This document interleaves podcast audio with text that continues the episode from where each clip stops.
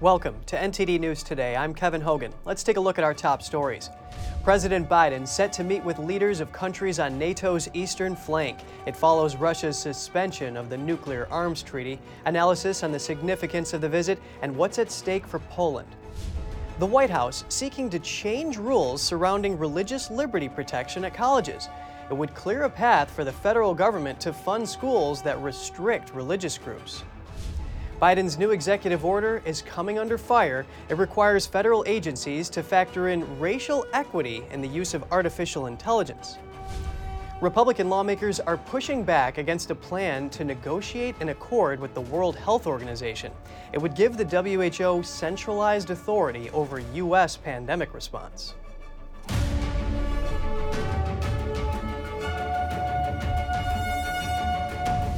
President Biden joins a summit in Europe known as the Bucharest Nine. He said these countries on NATO's eastern flank are critical to security. The commitment of the United States to NATO, and I've said it to you many times, I'll say it again, is absolutely clear. Article 5 is a sacred commitment the United States has made. We will defend literally every inch of NATO, every inch of NATO. And uh, it's, this is an important moment. I look forward to the discussion and the next steps we can take together and to keep our alliance strong and to further deter aggression. Because what literally is at stake is not just Ukraine, it's freedom. The Bucharest Nine Alliance was formed in 2015. The countries consist of Bulgaria, Czechia, Estonia, Hungary, Latvia, Lithuania, Poland, Romania, and Slovakia. Some sources also list Montenegro and North Macedonia as part of the alliance. The meeting was held in Warsaw. Biden arrived at the Polish capital late on Monday after a surprise visit to Kiev. Euractiv reports that all but two of the Bucharest Nine countries support military aid to Ukraine. NATO's Secretary General was also at the meeting. He thanked Biden for his leadership and commitment. He said Russia can't be allowed to chip away at European security and that NATO must break the cycle of Russian aggression. Updates on President Biden's trip to Poland. We hear analysis on the impact it will have on Poland's role, what the country is seeking, and what's at stake in the Ukraine war. Joining us now from Warsaw, Poland, is Albert Świdziński, Director of Analysis at Strategy and Future, a Warsaw based geopolitical think tank. Really appreciate having you on the show, Albert. Great to be here. Thank you for inviting me. President Biden is set to meet with leaders of the Bucharest Nine, countries on NATO's eastern flank today. It's to show support for their security after Russia suspended the nuclear arms treaty. What is the significance of Biden's meeting, and what does it mean for the war in Ukraine? Look, it's uh, it's good to point out that this is the second time in under a year that Biden visited Poland. Uh, day before, he was in Kiev on an unexpected visit, which again was. Uh, at least in symbolic terms, it was a uh, it was a huge message for the Ukrainians, for the countries of NATO eastern flank. Him coming over here while uh, skipping, for example, Munich Security Conference, not visiting uh, Berlin, not visiting Paris, but coming over here. I think in many ways it uh, on, again on a symbolic level because um, you know we're still yet to hear um, more precise guarantees or more precise uh, charted path for the U.S. to uh, to to help win the war in Ukraine. But the the significance, the symbolicism of this, is that he recognizes, I think, the importance of what is happening in Ukraine. That this is in fact a systemic war that is of existential importance both for Russians and the Ukrainians, but also is critical for upholding the US's role in the international order and upkeeping the international order itself. So it's a, the fact also that he met with Bucharest Nine I think it shows the newfound gravity that those countries now enjoy, uh, which again emerged over the war in Ukraine. Uh, you saw Western European capitals being more lukewarm towards that war, towards supporting Ukraine, while the Poles and others across, uh, you know, the space between the Baltic and the Black Sea, Black Sea, jumped in to support the Ukrainians, gaining political leverage, gaining political stature. So uh, I think that's basically this is what it boils down to. And Albert, you touch on the importance of symbology here. What is Poland seeking specifically? Huh. Look, uh, the, the story of the past 500 years, half a millennium, was Poland and the other countries, the other nations, of Central and Eastern Europe struggling against Russian imperialism. Um, I, I, deal with geostrategy. I don't deal with morality, so to speak. So I'm not uh, going to chastise Russia for what it did. That's not the point. But the the bottom line is the past 500 years, Poland, Poles, Ukrainians, Belarusians, the Balts, were faced with Russian imperialism, Russian expansion, Western expansion. So essentially, what's at stake here? Uh, should Russia win, it will gain a sphere of influence and an outsized ability to influence the politi- political and economic reality in Eastern and Central Europe, not just in Ukraine, but in Belarus, in the Baltic states, sooner or later in Poland. So, what's at stake here is either being free from the shadow cast by, by the you know, another iterations of imperial Russia, Soviet Russia, the, today's Russia, or being being subjugated by it. This is basically what's at stake. Albert, I want to delve into this sphere of influence you talk about. In his speech ahead of the anniversary of the invasion, Biden accused Russia of crimes against humanity, said NATO is more unified now than ever, and that democracies have grown stronger and autocracies weaker. In your view, how has the war impacted the West's view of the U.S. made world order? Look, it's a complicated question because it's uh, it's it's not only about what Russia is doing, which is which is it's trying to project power west of its borders. It's trying to be to, to gain its own sphere of influence, which again, in the world order as we know it, especially following the dissolution of the Soviet Union, you weren't supposed to have spheres of influence, and you weren't especially supposed to try to obtain them via wars of aggression. So, what Russia did essentially is uh, it, it, went against the, the very tenets of the international order. It, it tried to effectively, if you listen to Putin, to what he said in his recent speech, but also in his speech speeches over the past months, he basically is trying to to destroy the international order as we know it. This is what it amounts to. When such an important player in the order, such a major country as Russia, is going against the grain of everything that has been accepted as a norm, it creates a lethal danger for the system. So this is this is essentially what it boils down to. It's a systemic war that you know if the system is to survive, Russians cannot win it, and they also cannot win it because of what's happening in the South China Sea vis-a-vis vis-a-vis China, vis-a-vis U.S. allies over there. So it's uh it's it's critical for the U.S. to not allow Russia to succeed. So this is what's at stake in Ukraine. It is really great to have your in-depth analysis. Albert Świdziński, Director of Analysis at Strategy and Future, thank you so much for coming on today. Thank you for having me.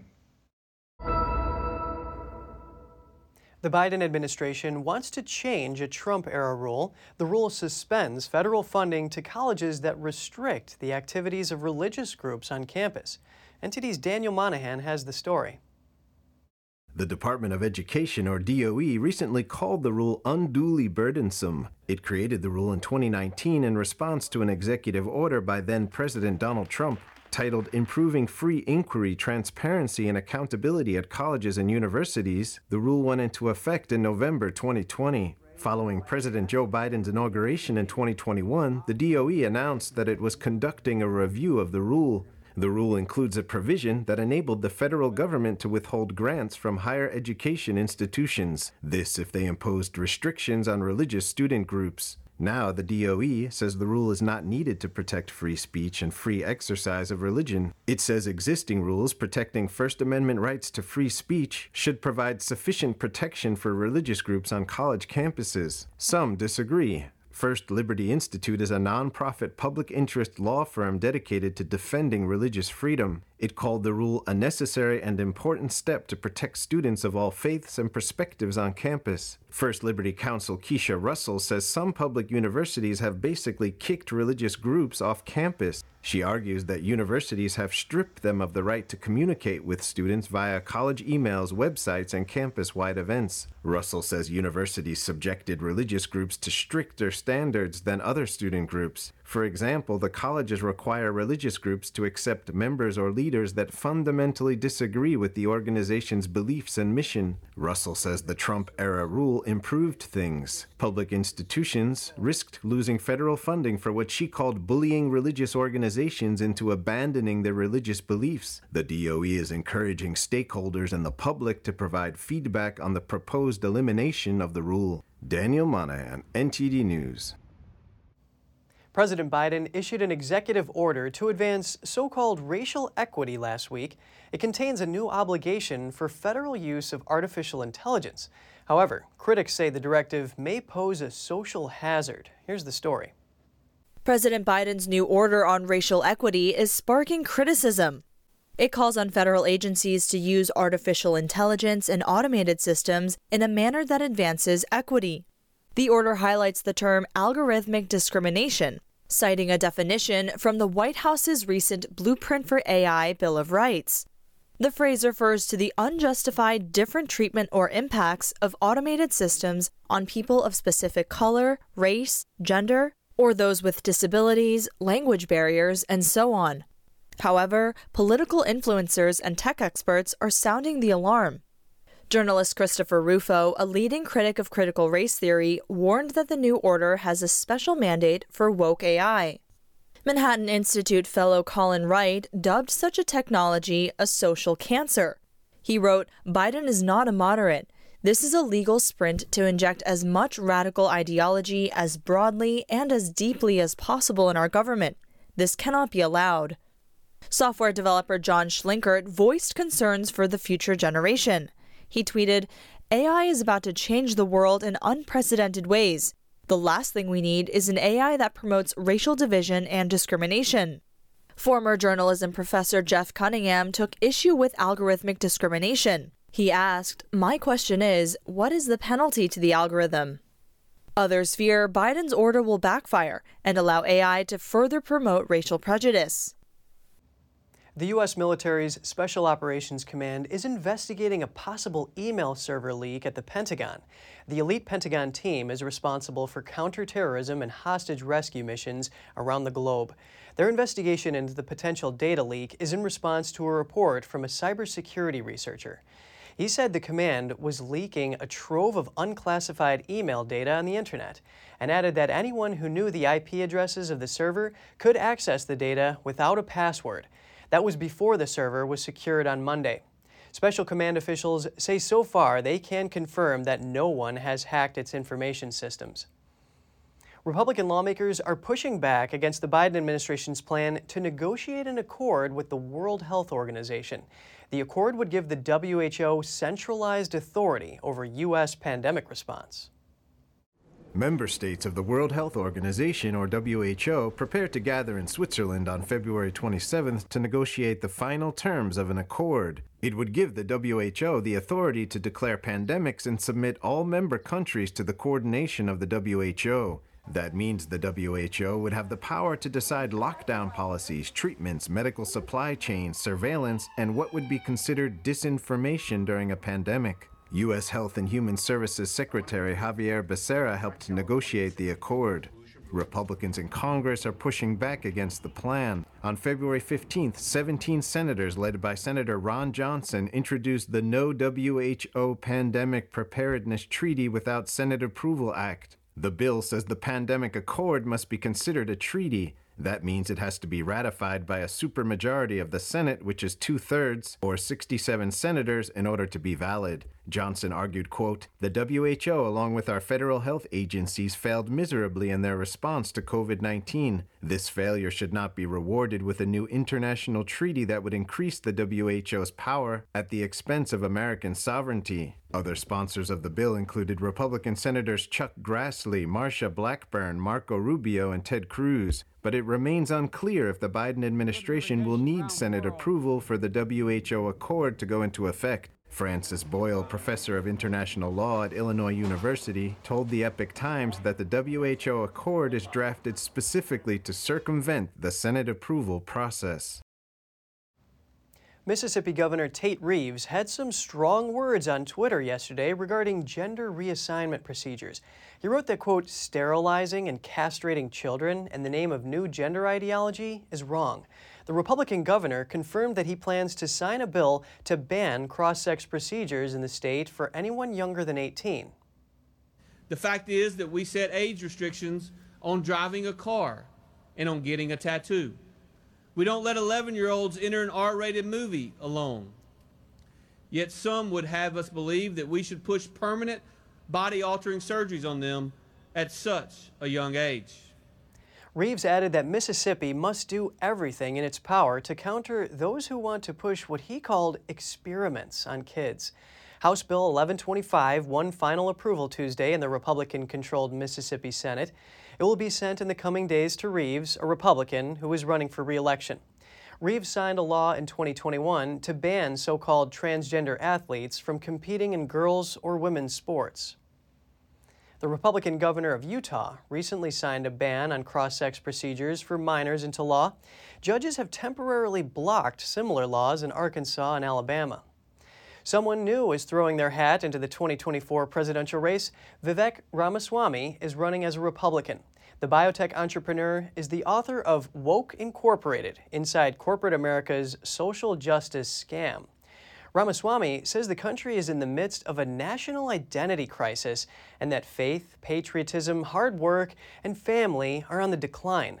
He says climatism, wokeism, and gender ideology have taken their place. The businessman describes the Chinese regime as the greatest external threat America faces. Ramaswamy says his first move as U.S. president would be to end federally mandated affirmative action. He also says he wants to expose government documents showing state influence in private enterprise. I need to get on the debate stage. And I think the thing we need to do in this country in 2023 is decide on the what. What does the conservative movement stand for? What does the GOP stand for? In 2024, we can decide the who. But if we decide the agenda, we get this right now, that's going to be good for the GOP. It's going to be good for the conservative movement. It is going to be good for this country. Ramaswamy is the son of Indian immigrants. He graduated from Harvard University with a biology degree and later from Yale Law School. He co founded Strive Asset Management. Politico describes Ramaswamy as one of the intellectual godfathers of the so called anti woke movement. The entrepreneur criticized what he called the Great Reset, describing it as the merging of state power with corporate power to create the modern form of fascism. And coming up, the Environmental Protection Agency is ordering the train company responsible for the chemical spill in Ohio to pay for its cleanup. And the Mormon Church found itself under fire recently. This after allegations it used 13 shell companies to hide a huge investment fund worth $32 billion. More in just a moment here on NTD News Today.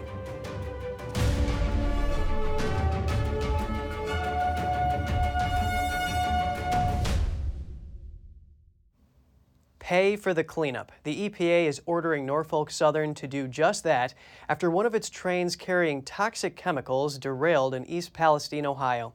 The incident led to evacuations and concerns over contamination in the area. Officials are now working to assure residents that the air and water are safe despite health concerns in the community. Here are the latest details.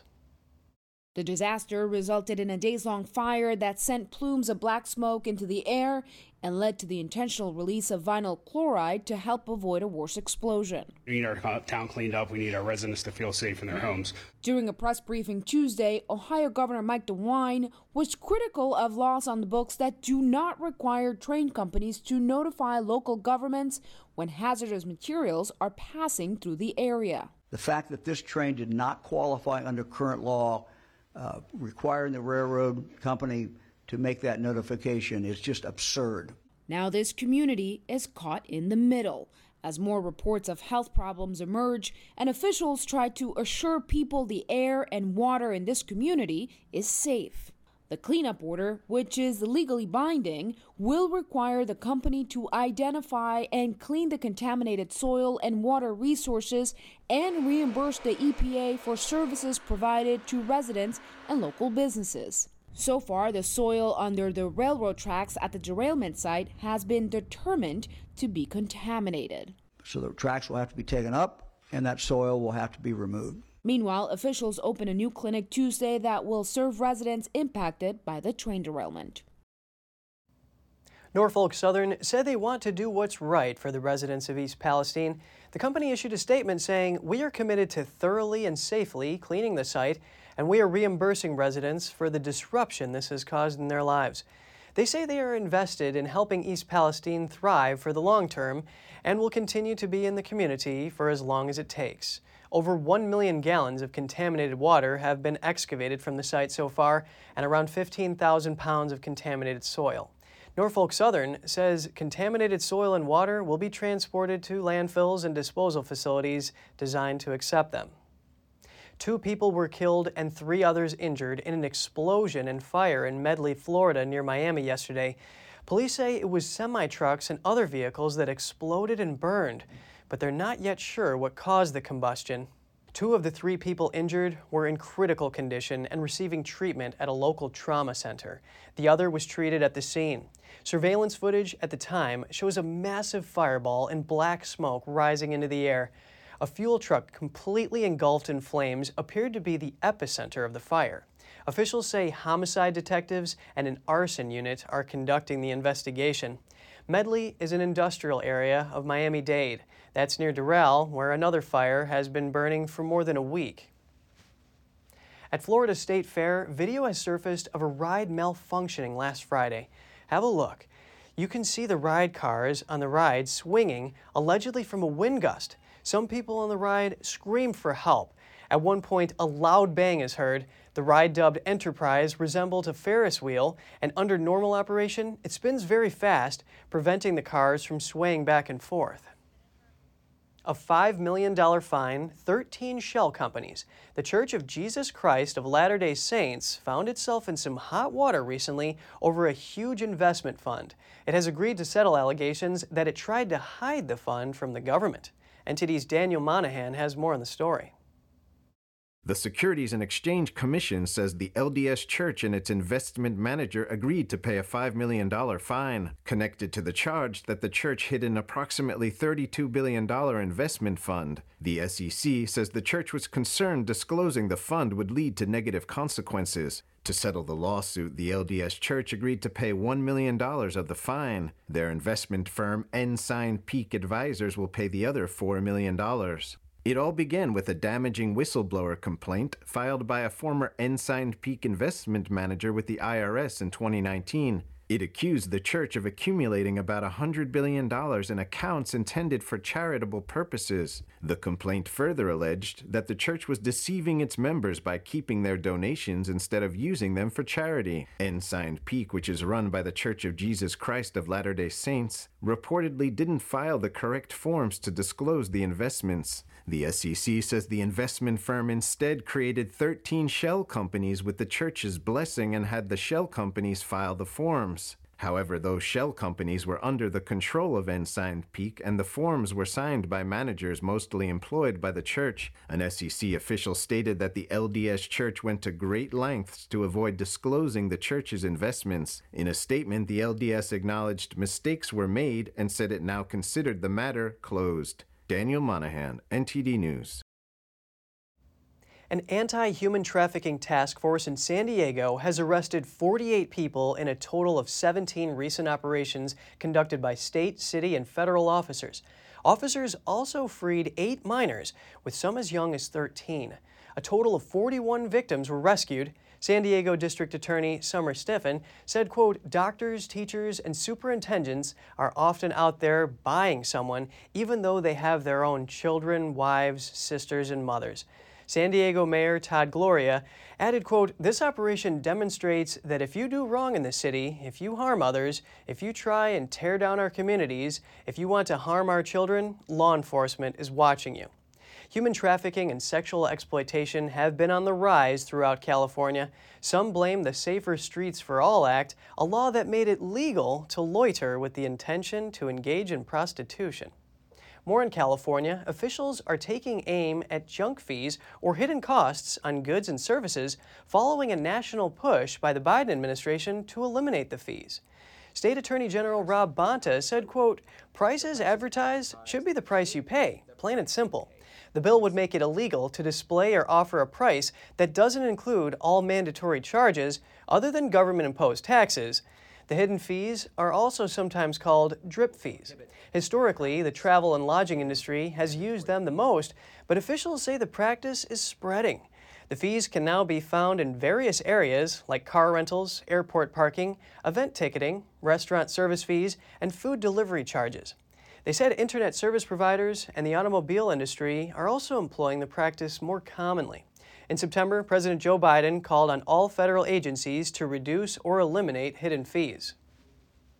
After more than 50 years, a cold case murder in Vermont has been solved thanks to DNA technology and genealogy.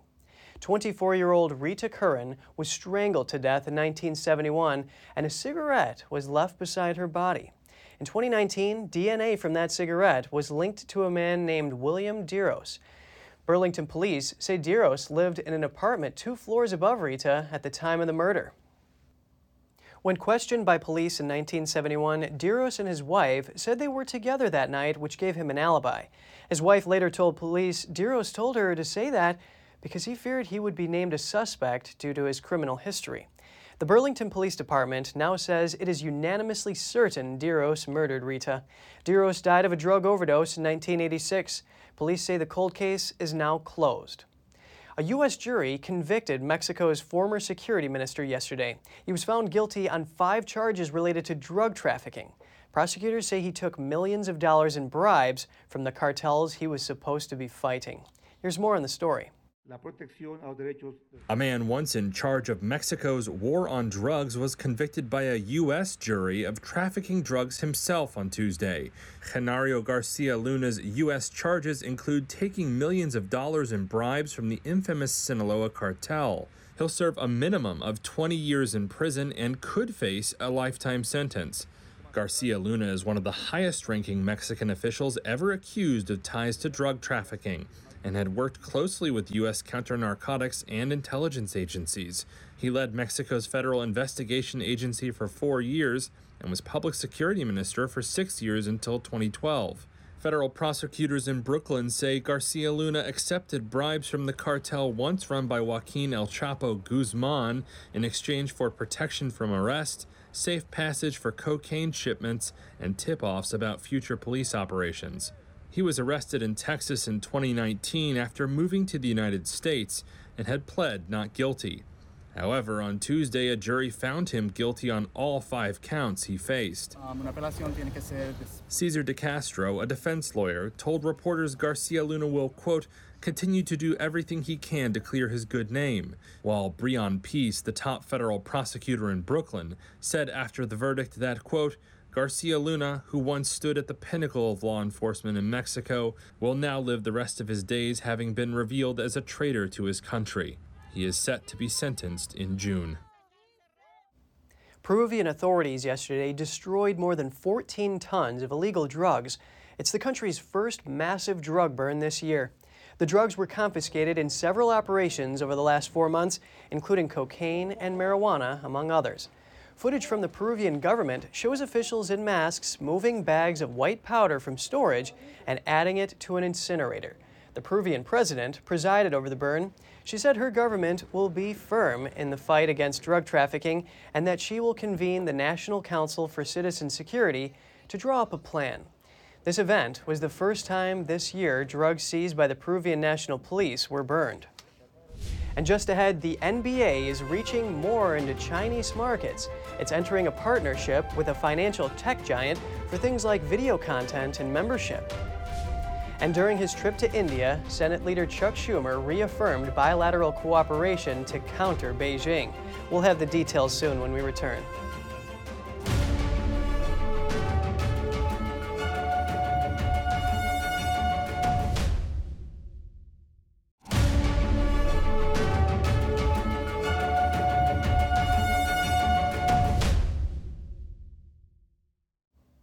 Welcome back. The National Basketball Association is entering a partnership with a Chinese financial tech giant. China's Ant Group is affiliated with Chinese e commerce company Alibaba and its founder Jack Ma. The partnership covers a wide range of areas, including video content, program broadcasting, and membership. Fans in China would also gain access to NBA videos through popular e payment app Alipay, owned by Ant Group. The NBA is one of the United States' most popular cultural exports to China.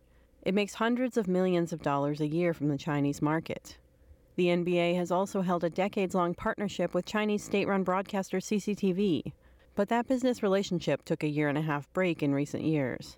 Back in 2019, then Houston Rockets general manager Daryl Morey took to Twitter in support of a pro democracy movement in Hong Kong. The Chinese city was once a British colony.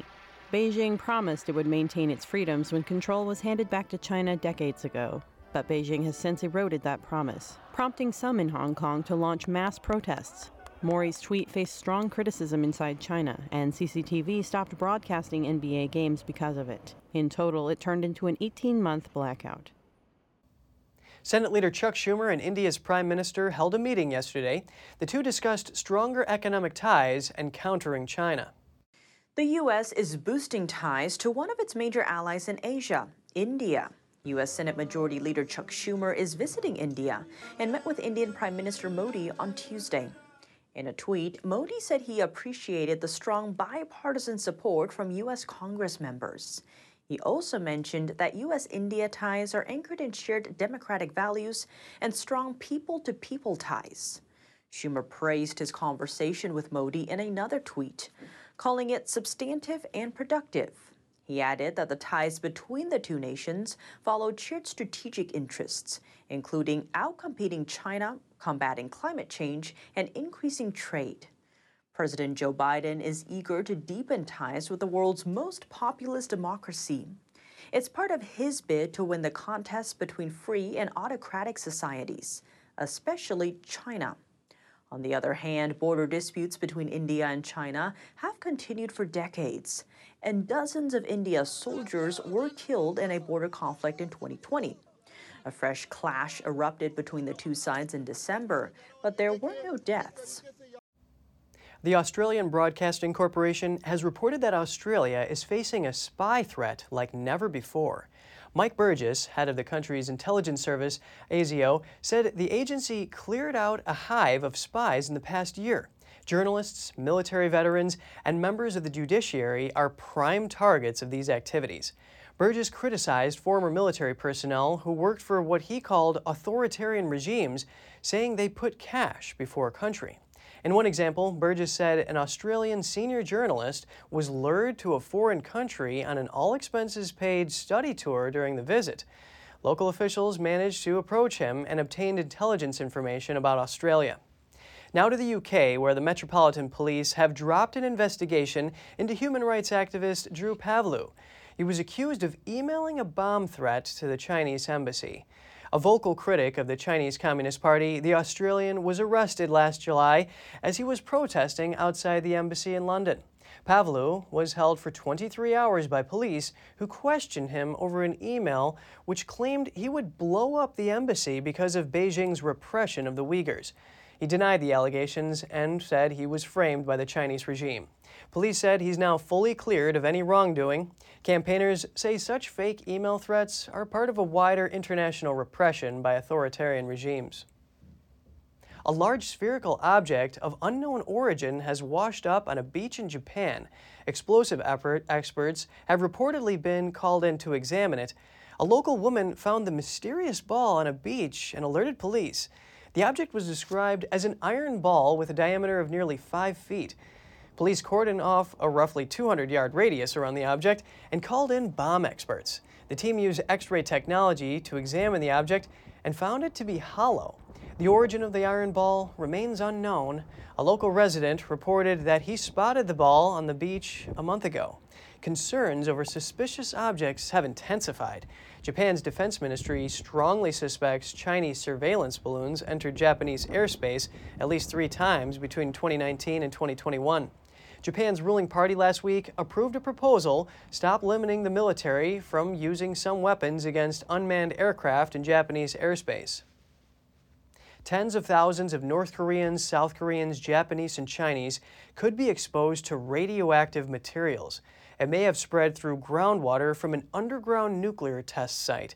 According to the U.S. and South Korean governments, North Korea secretly conducted six tests of nuclear weapons at the Punggye-ri site between 2006 and 2017. Seoul based human rights group, Transitional Justice Working Group, says radioactive materials could have spread across eight cities and counties near the site. More than a million North Koreans live there, and the site's groundwater is used in everyday living, including drinking. The report also said that neighboring South Korea, China, and Japan might be at risk due to agricultural and fisheries products smuggled from the north. Many outside experts have raised concerns over potential health risks from contaminated water. However, North Korea rejected such concerns, saying there were no leaks of harmful materials following past nuclear tests. However, no evidence was provided. Seoul and Washington have said Pyongyang could be preparing for a seventh nuclear test. Coming up at a meeting with China's highest diplomat, President Putin says that relations between the two countries are hitting new milestones. And a British woman strikes out in appealing her lost citizenship. Her national rights were revoked because she joined the Islamic State as a teen. More in just a moment here at NTD News.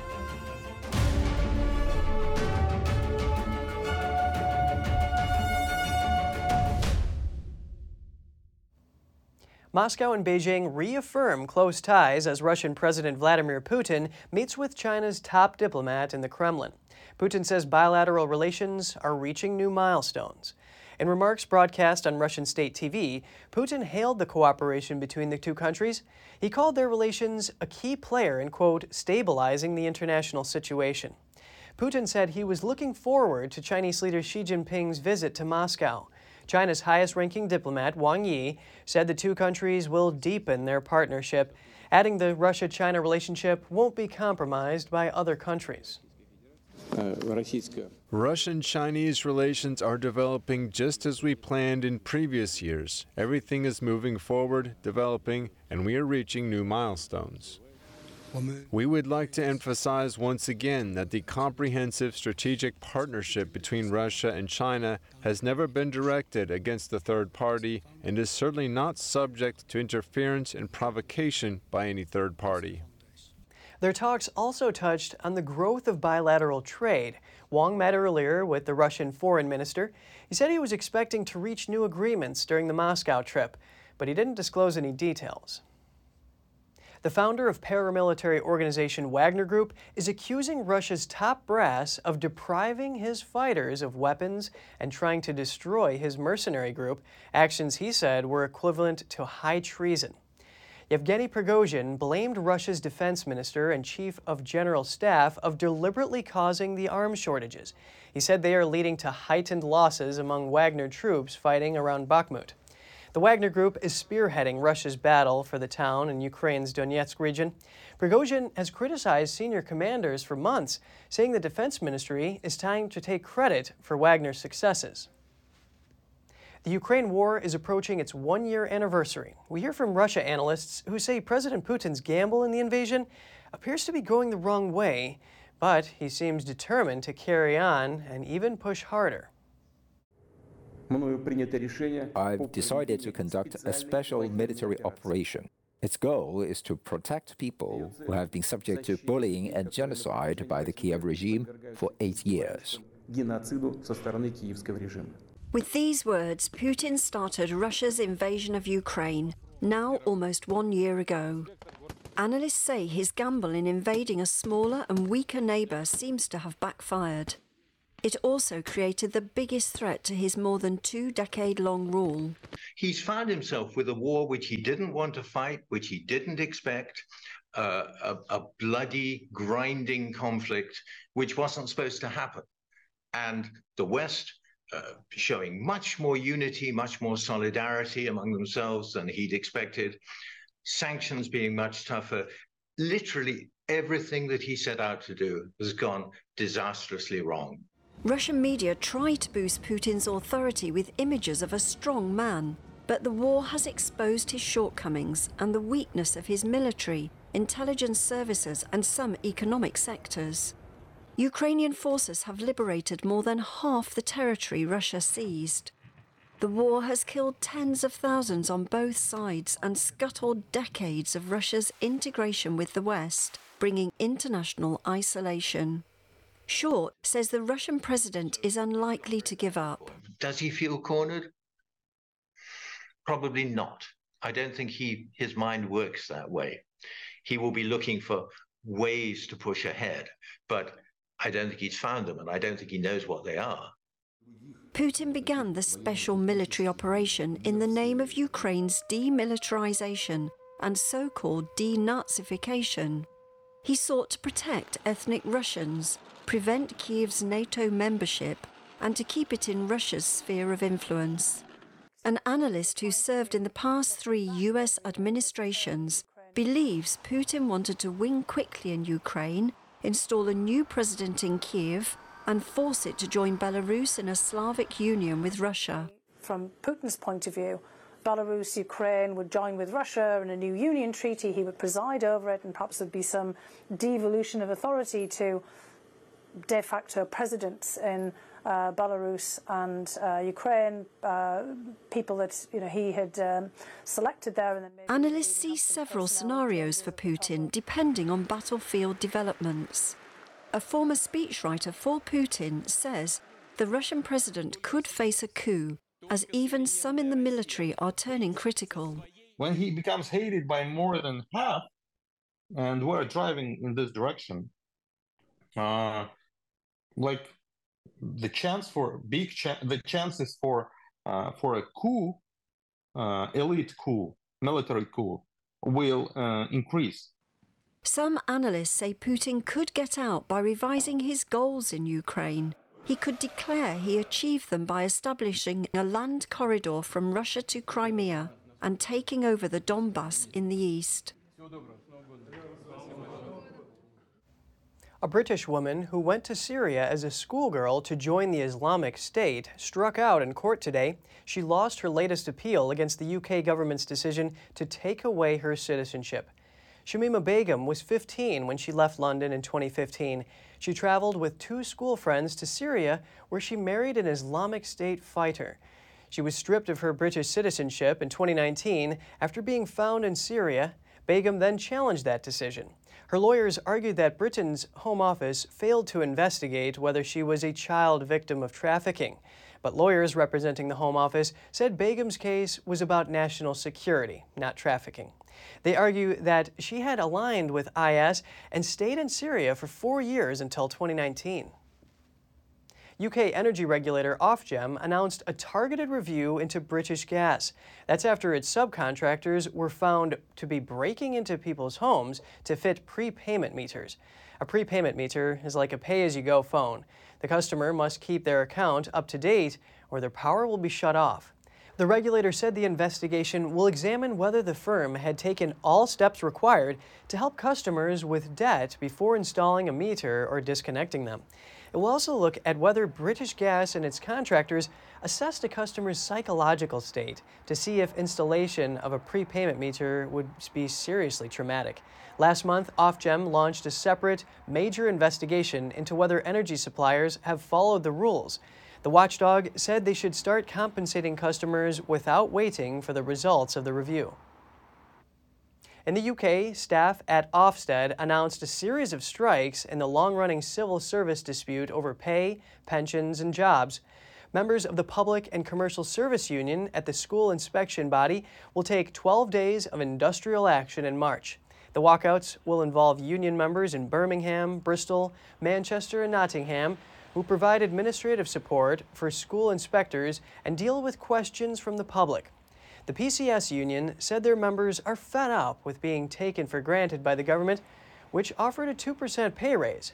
The strike is the latest escalation of the union's national campaign after driving test examiners and border force staff walked out.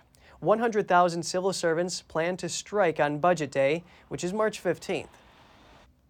Two top transport officials in Spain have handed in their resignation.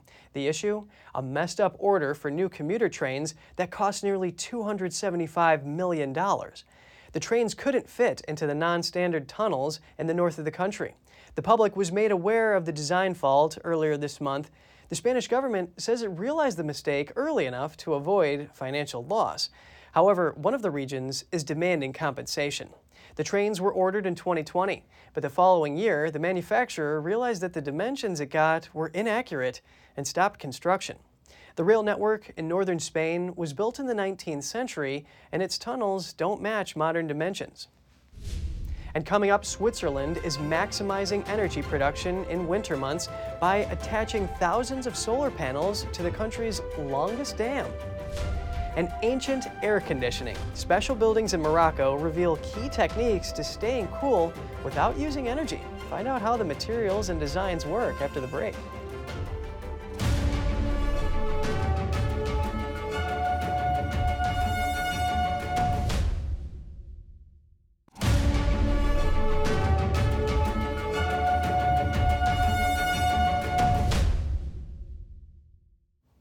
Good to have you back with us. There's a push for solar energy in Switzerland. A wall of almost 5,000 solar panels has been attached to Switzerland's Muttsee Dam. It's part of a plan to maximize green energy production during winter months.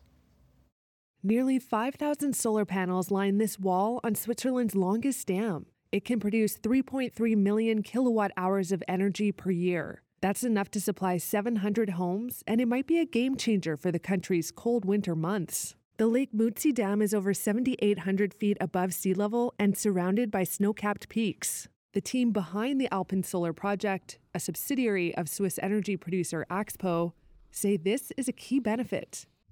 This installation is particularly important because it produces a lot of electricity in winter. Our location is oftentimes above the level of the clouds, which is especially appropriate for solar energy. We have the reflections of the sunlight on the snow, and the panels function best in cold temperatures, so these are the best conditions one can have. Schrantz says Switzerland's mountains are less affected by fog in colder months, meaning the panels see more sun than they would at lower altitudes. Installation of Muttsee Dam solar panels was completed last year, and production has already begun. It's just the start of Axpo's future goals to install 4,200 solar panels by 2030. Solar is uh, is taking a more important part in the uh, power mix in Switzerland. And this is also something for, for the Axpo Group who what is really important. We want to um, develop 1.2 gigawatts uh, by the year of 2030. The government is pushing for solar energy to become more prevalent as it phases out nuclear power. Last year, it amended the country's Energy Act to fast track the approval process of new solar plants, which will also work towards producing energy during the winter months. Moroccan riads provided insulated housing centuries ago using thick walls and easy airflow. Now the energy saving features are in demand in new homes. NTD's Andrew Thomas has more on the ancient AC. Buildings called riads in Morocco are one of the best ancient cooling systems. This one was built five centuries ago. Abdesalam Damusi bought the riad in 2000. He restored it with the help of a hundred artisans over two years. In trying to do riad, we don't modernize. We don't start breaking walls and breaking the leash to put electrics and air conditioning. Most riads are built about two feet above the ground on stone foundations. Roofs are made from silver birch trees and are covered by limestone. The materials keep the heat away and provide great acoustics. Riads rely on their environment. We use uh, compacted earth. And compacted earth, in the old days, they used to put plank of wood and a plank of wood, and the walls sometimes they have they are one meter thick, and then they compact, they compact, they do the compacting of the earth, and that's an isolation system. Trees planted around them provide shade. Water fountains are also a common feature. They know how to adapt. They know which way to plant the tent, where, and they know which way to orient the tent. Because nomads follow the moon, so they live connected to nature. And when they started building, they know where to build. Where is the water? You know, the sign of life. It's rare to see passive cooling in modern houses, but demand is growing. This idea that still quite simplistically they they conserve energy and need very little energy put into them. So you know i mean energy bills in london are huge and especially with energy prices. The temperature here differs by 70 degrees between day and night during the summer. In the morning it can be close to freezing and in the middle of the day over 100 degrees. Andrew thomas ntd news Excitement is building for the upcoming SpaceX Crew 6 mission to the International Space Station. The astronaut crew discussed the effort at the Kennedy Space Center. It's just incredibly exciting to be here. I, I, think there's more of you here today than there was the last few shuttle launches I was on. So uh, I, it's incredible to see the excitement growing and uh, to still be a part of all of this. Uh, I've had the privilege over the past couple of years of training with an incredible crew. Uh, they are just the most amazing people. And it's hard to believe that uh, this is really happening. And we only realized that when we fly uh, by the, the launch pad and we saw the preparation going, it's, it's, it's becoming to, to, to be real. So um, we can't thank enough everybody that helped in preparing us for this mission. The SpaceX Crew 6 mission is on track to launch on Sunday from Kennedy Space Center. The Crew Dragon Endeavour will carry Commander Stephen Bowen and pilot Woody Hoburg, along with mission specialists Sultan Al Neyadi and Andrei Fedyayev, to the station. The European Space Agency, or ESA, presented its new space telescope on Tuesday. It's designed to scan the skies in an effort to understand dark matter, which is invisible to the human eye.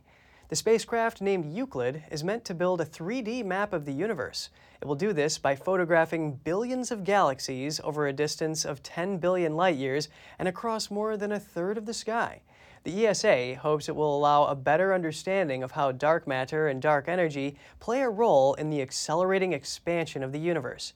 Euclid will soon be shipped to Cape Canaveral, where it will be launched in July aboard a rocket operated by SpaceX. 95% of everything out there we can't really explain. The cosmological models don't quite work. Euclid is going to hopefully make a huge advancement in our understanding of all of these topics. Euclid will soon be shipped to Cape Canaveral, from where it will be launched in July aboard a Falcon 9 rocket operated by SpaceX. And just ahead, Shen Yun just performed in Boise, Idaho. Local entrepreneurs and a state representative shared their thoughts with us after watching the performance. We'll be back with more soon here on NTD News.